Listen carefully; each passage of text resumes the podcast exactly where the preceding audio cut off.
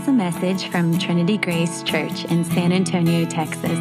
For more information, please visit trinitygracesa.org. Well, if you've got a copy of God's Word, you can turn it now uh, to Psalm chapter 3. The passage is also printed for you in your worship bulletin this morning. As many of you know, last week we started a new sermon series that is going to take us through the month of July looking at the book of Psalms. The Psalms is a collection of 150 different songs that God's people would have sung together during their corporate worship. And these songs were meant to shape and to form the heart of God's people. As God's people sang the different psalms that they find in the Bible, they were called to make the experience and the emotions found in the psalms their own. And if you think about it, that's a really encouraging thought for us. That God has given us this collection of songs so that we might be able to express the full range of human emotion and our relationship with Him. It's encouraging that God has given us this book of Psalms so that we might have words to speak back to God in the midst of our joys, our sorrows, our questions, our doubts, our angers and frustrations. The Psalms help us name emotions and they give us the right words to pray when we're not quite sure what to pray. The Psalms are an invaluable gift to God's people. They have the ability to encourage us as we follow God in this fallen world.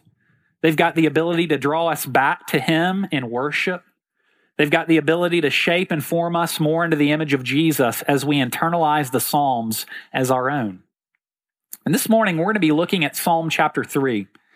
It's one of the 14 Psalms that is linked with an historical episode in the life of David. And if you have a Bible in front of you, you'll see the subscript above verse 1, which actually is a part of the original Hebrew scriptures. It says, A psalm of David when he fled from his son Absalom. You can read about that account from David's life back in 2 Samuel chapters 15 and 16.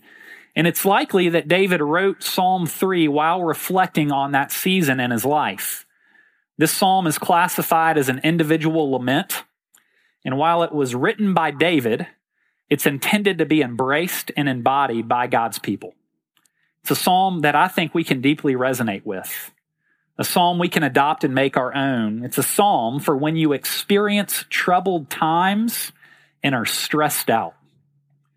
Let's turn our attention to David's words now and see how they provide words for stressful situations that we experience. You follow along as I read from Psalm chapter 3. O Lord, how many are my foes? Many are rising against me. Many are saying of my soul, There is no salvation for him in God.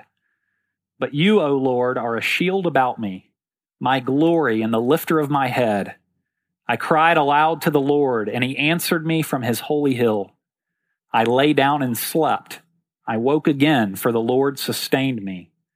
I will not be afraid of many thousands of people who have set themselves against me all around. Arise, O Lord, save me, O my God. For you strike all my enemies on the cheek, you break the teeth of the wicked. Salvation belongs to the Lord. Your blessing be on your people. Well, this is God's word. He gives it to us because He loves us and He wants us to know Him. The year was 1521.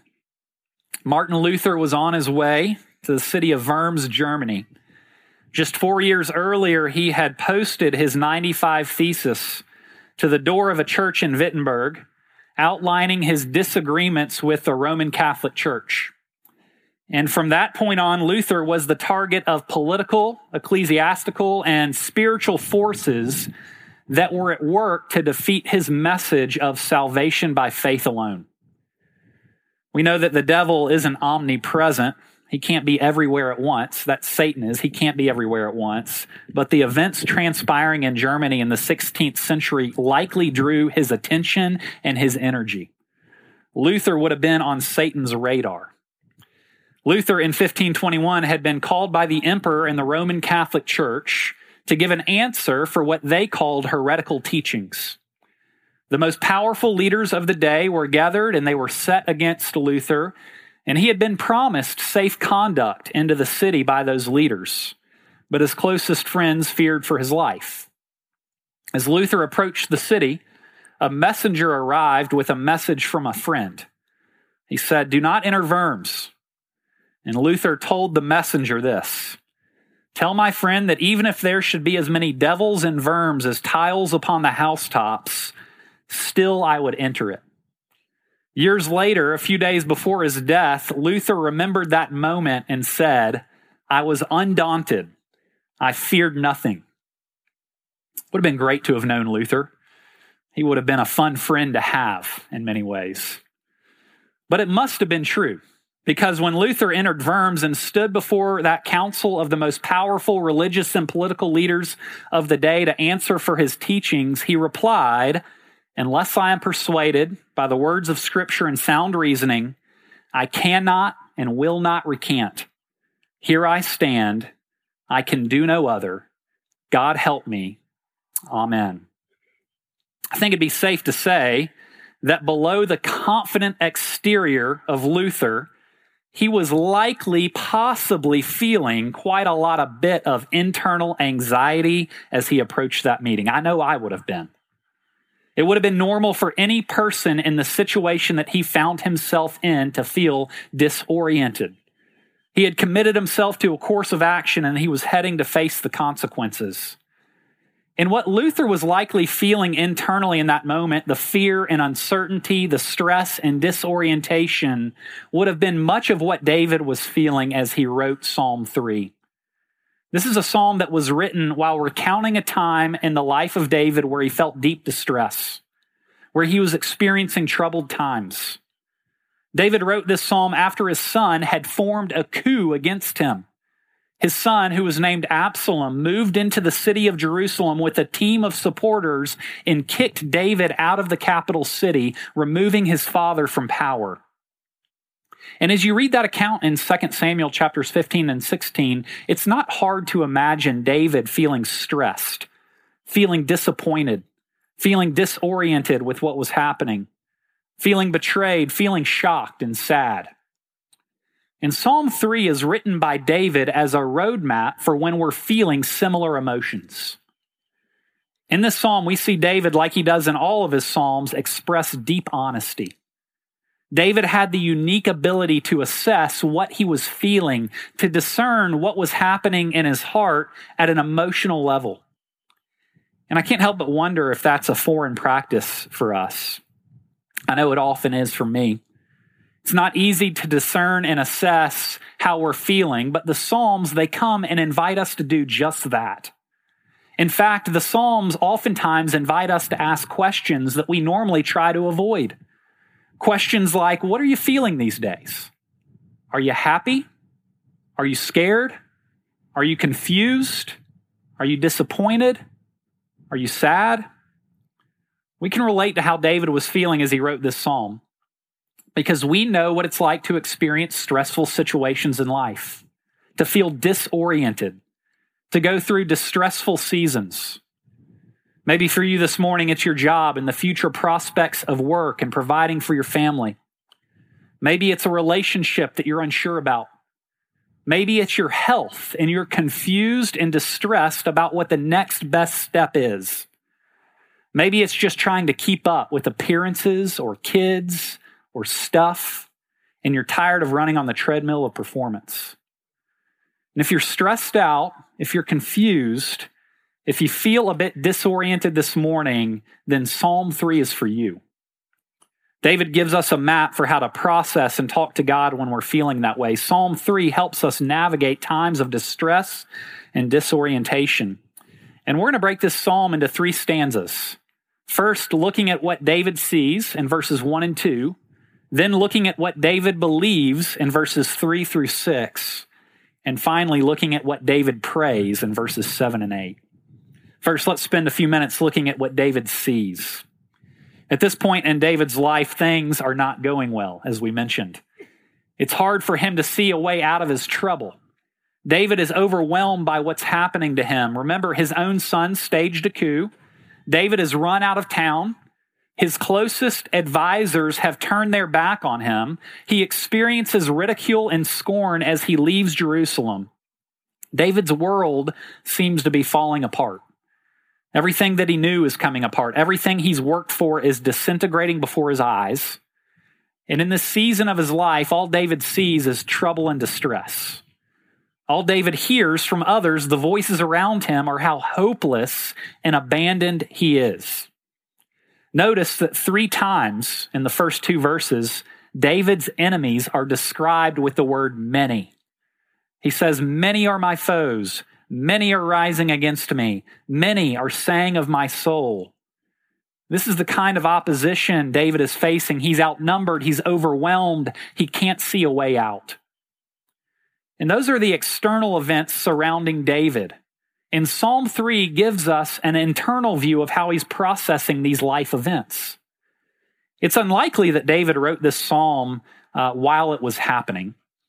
He most likely wrote it while reflecting back on this event in his life. And I think that's important for us to keep in mind, especially as we continue looking at the Psalms through this summer because if you're like me, it's easy to read these Psalms and conclude that we should be able to get over our distress or sadness or doubt quickly. But we got to remember that what fills eight verses here can sometimes cover a number of years worth of processing and praying and struggling. I mean, it takes less than a minute to read Psalm 3, but it likely took David years to arrive at the steadfast hope that he expresses in this psalm. It's not as easy or as fast as it reads. And in the first few verses of this psalm, we're allowed to see into David's mind and heart, allowed to see the distress and the pressure that he feels as his world comes apart. He endures a challenging season in his life. And while we're not facing the same experiences as David, we do wake up each morning facing certain battles. And this being a public song for God's people to sing, we're meant to resonate with David's words in this psalm, to make them our own. We all experience challenges and disappointments and distress because we live in a fallen world, because we deal with fallen people, because we carry with us a fallen heart. And Psalms like this help us recognize and articulate the distress that we can sometimes feel. And it is a gift to have such honest language and emotion given to us in God's Word. It's a gift because you and I are often guilty of trying to gloss over our difficulties. We want to move quickly past them. We don't think it's appropriate to struggle oftentimes. But Psalms like this, they come and they give us permission to confess that what we're going through is difficult, that sometimes we experience deep challenges in this world, and we need to hear that. We don't always recognize the difficulty of life properly. Instead, we try to ignore the difficulty or numb ourselves from feeling the difficulties.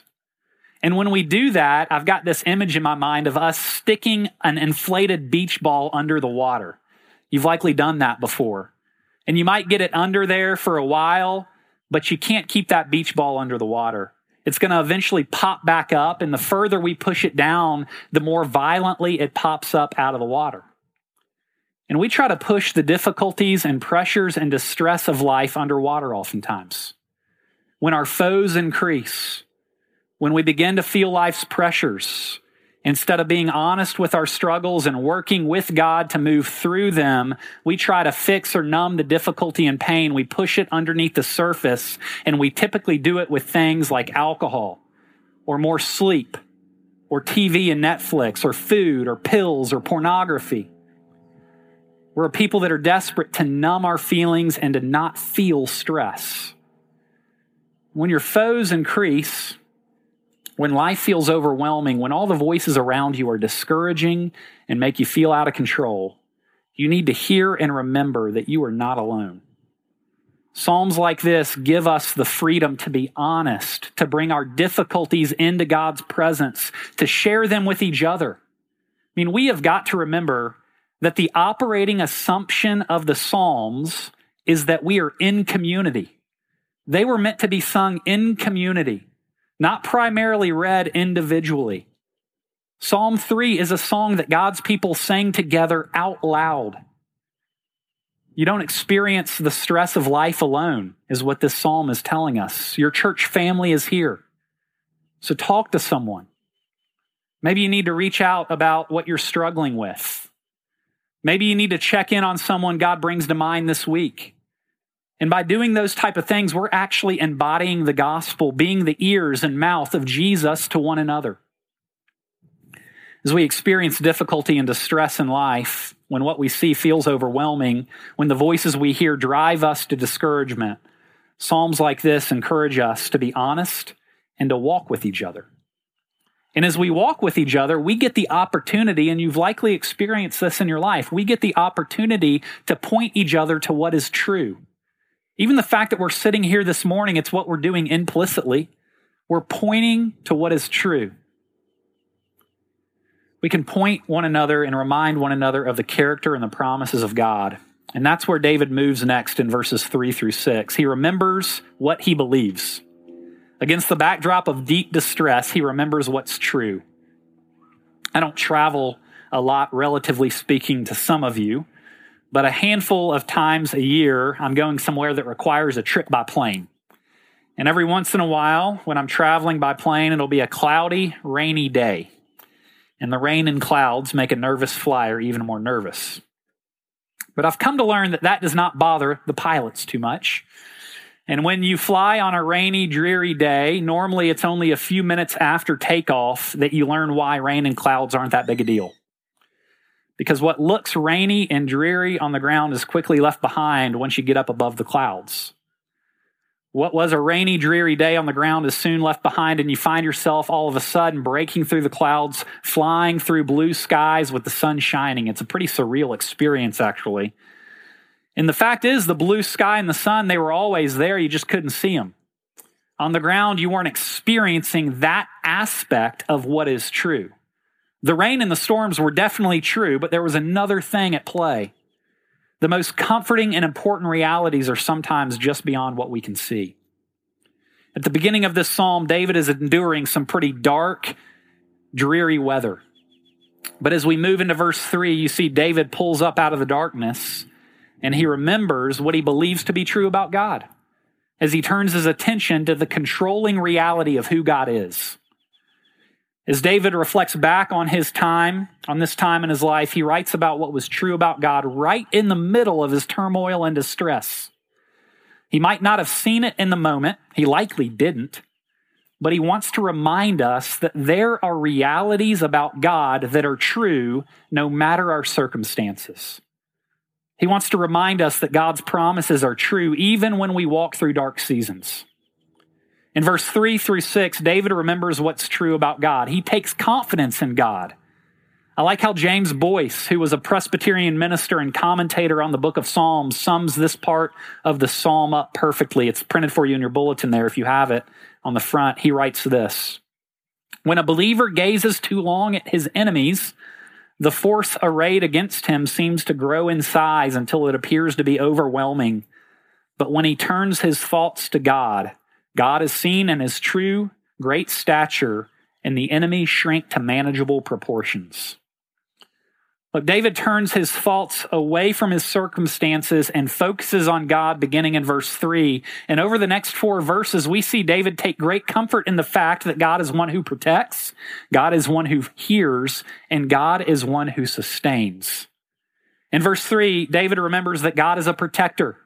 He says this, But you, O Lord, are a shield about me, my glory, and the lifter of my head. And the transition there at the beginning of verse 3 is important.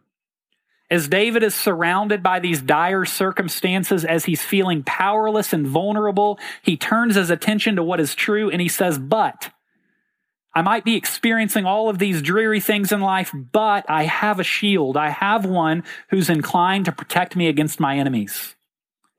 In verse 4, David continues by remembering that God is one who hears him.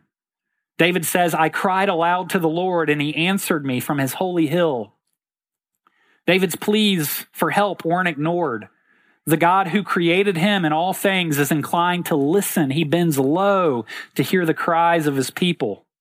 And when you consider who God is and how much he has to do, that is pretty amazing. And you know how frustrating it can be to talk to someone, maybe your spouse or a close friend, about something important to you, to be sharing your frustrations and your feelings with that person, and then to notice that they're not really listening. I mean, it can be maddening. If I'm honest, I'm normally the person guilty of not paying attention like I should. And it leaves the other person wondering if I really care, if they're important enough for my attention, if what they're experiencing is serious. And this psalm is reminding us that God always listens. His ears are always open. He cares about your circumstances, your frustrations, your distresses. You're valuable in His eyes, and He invites us to talk with Him whenever we want, knowing that He hears us. Lastly, in verse 5, David remembers that God sustains him. I love it. David says, I lay down and slept. I woke again, for the Lord sustained me. And it's a beautiful picture of God's constant care in our lives. Think about sleep for a minute. It's when we lie down. It's when we stop our work. We have to unclench our fists. It's a time that we give up control. It's a vulnerable act. And David is painting the picture of trusting God so much that he's able to sleep soundly even when people are seeking his life because he knows that God never sleeps. God is watching over him. Look, if God is caring for us and watching over us, if He hears us when we cry, if He's our protector, that means that you and I can relax a little. We can rest a little. We don't always have to care for ourselves. We don't have to protect ourselves. We don't have to sustain ourselves. We can pray and rest, pray and trust that God is at work and in control. I love how Ruth Haley Barton encourages us in prayer when she says this. It's also printed for you at the beginning of your bulletin. She says, What is the use of praying if at the very moment of prayer we have so little confidence in God that we're busy planning our own kind of answer to our prayer? Because of who God is and what he does, David can be confident he doesn't have to fear. And this psalm invites us to ask the question what is controlling your life? What's controlling your life? Are your circumstances controlling your life, or is God's character controlling your life? David reminds himself of who God is, and it builds his confidence for the present, enabling him to walk by faith and not by sight, enabling him to continue standing in the middle of distress. For David, there is something even more real and certain than his circumstances. And this leads him to the last two verses of this psalm to ask God to act on his behalf. It leads David to honestly express his needs to God. As we get to the final two verses of this psalm, David's confidence is back. He's moved from focusing on the number of his foes to focusing on what God can do. And you sense David's change of tone in verse 7. He says, Arise, Save me. Almost as if he's commanding the Lord in these verses. That's the confidence David has as he thinks about who God is. In this psalm, David is vocal. He talks to God, he turns his beliefs into a prayer, asking God to act once again. And as I reflected on this psalm this past week, it made me stop and ask the question how often do we really ask the Lord to act on our behalf? I mean, I know we do. I know we ask Him to act on our behalf. But if you're like me, it's not always your first instinct. We normally ask the Lord to act on our behalf when we've exhausted all of our resources. When we've called in all of our relational favors or run out of the parenting tricks or come to a dead end with medicine, it's then that we begin asking the Lord to act and save us. But David recognizes his need in this psalm. He remembers who God is and he boldly approaches God. He asks God to act, to rescue, to defeat the wicked, which we'll talk about in coming weeks, to bless. And because we know how the situation turns out for David, we know that God answered his prayer. God did rescue David and defeat his enemies. And it might leave you wondering this morning what do we do if we ask God to act? What do we do if we ask Him to rescue us and our situation doesn't change? What do we do then? Because it may or may not, your situation and your circumstances. Our hoped for outcome isn't always promised. What's promised, though, in other parts of the Bible is our ultimate good, which might take us down a path that we wouldn't choose if left to ourselves. I like how one pastor put it when he said, if we knew everything God knew, we would choose exactly what he chooses. We'd be in exactly the same place that we are today, where we find ourselves. We've got to remind ourselves that we follow one who makes good promises, one who works for our ultimate good in ways we can't always see. And it's an aspect of faith in our walk with Jesus. What is promised to us is salvation ultimately. What's promised to us is God's blessing ultimately. And like David, we'll experience suffering. We're going to go through distressing times in life. We'll feel overwhelmed by enemies at points. And I like how Tim Keller speaks to that reality when he says this Christianity teaches that contra fatalism, suffering is overwhelming. Contra Buddhism, suffering is real. Contra karma, suffering is often unfair. But contra secularism, suffering is meaningful. There's a purpose to it. And if faced rightly, it can drive us like a nail deep into the love of God and into more stability and spiritual power than you can imagine. And that's where David finds himself at the end of this psalm and where you and I are meant to find ourselves this morning, driven deeper into the love of God. In the midst of our distress and our difficult situations, finding stability and power in the one who's able to act on our behalf and to rescue us from our distress and our discouragement. And how do we know that God is good and trustworthy? How do we know He wants to act on our behalf? How do we know that He can? Well, look at what He gave.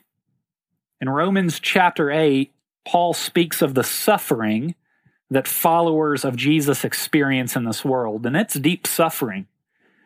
And he sums his reflection on suffering in this world up with these verses from Romans chapter 8.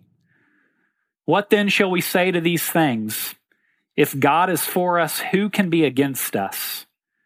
He who did not spare his own son, but gave him up for us all how will he not also with him graciously give us all things? He's given everything he can give. He's going to care for us through the rest of our lives. And because of what we've received, we can trust him this morning. Let me pray for us today. Lord Jesus, we thank you for the way that you love us and care for us. Thank you for the hope that this psalm brings to our lives and to our hearts. We pray this morning that as we trust you more deeply, that you would calm our anxieties, that you would give us the ability to look towards you in hope and in trust, and that we would experience deep rest from your hands. We pray that you would be with us this morning as we come to this table and celebrate and remind us of your deep love. It's in Jesus' name we pray. Amen.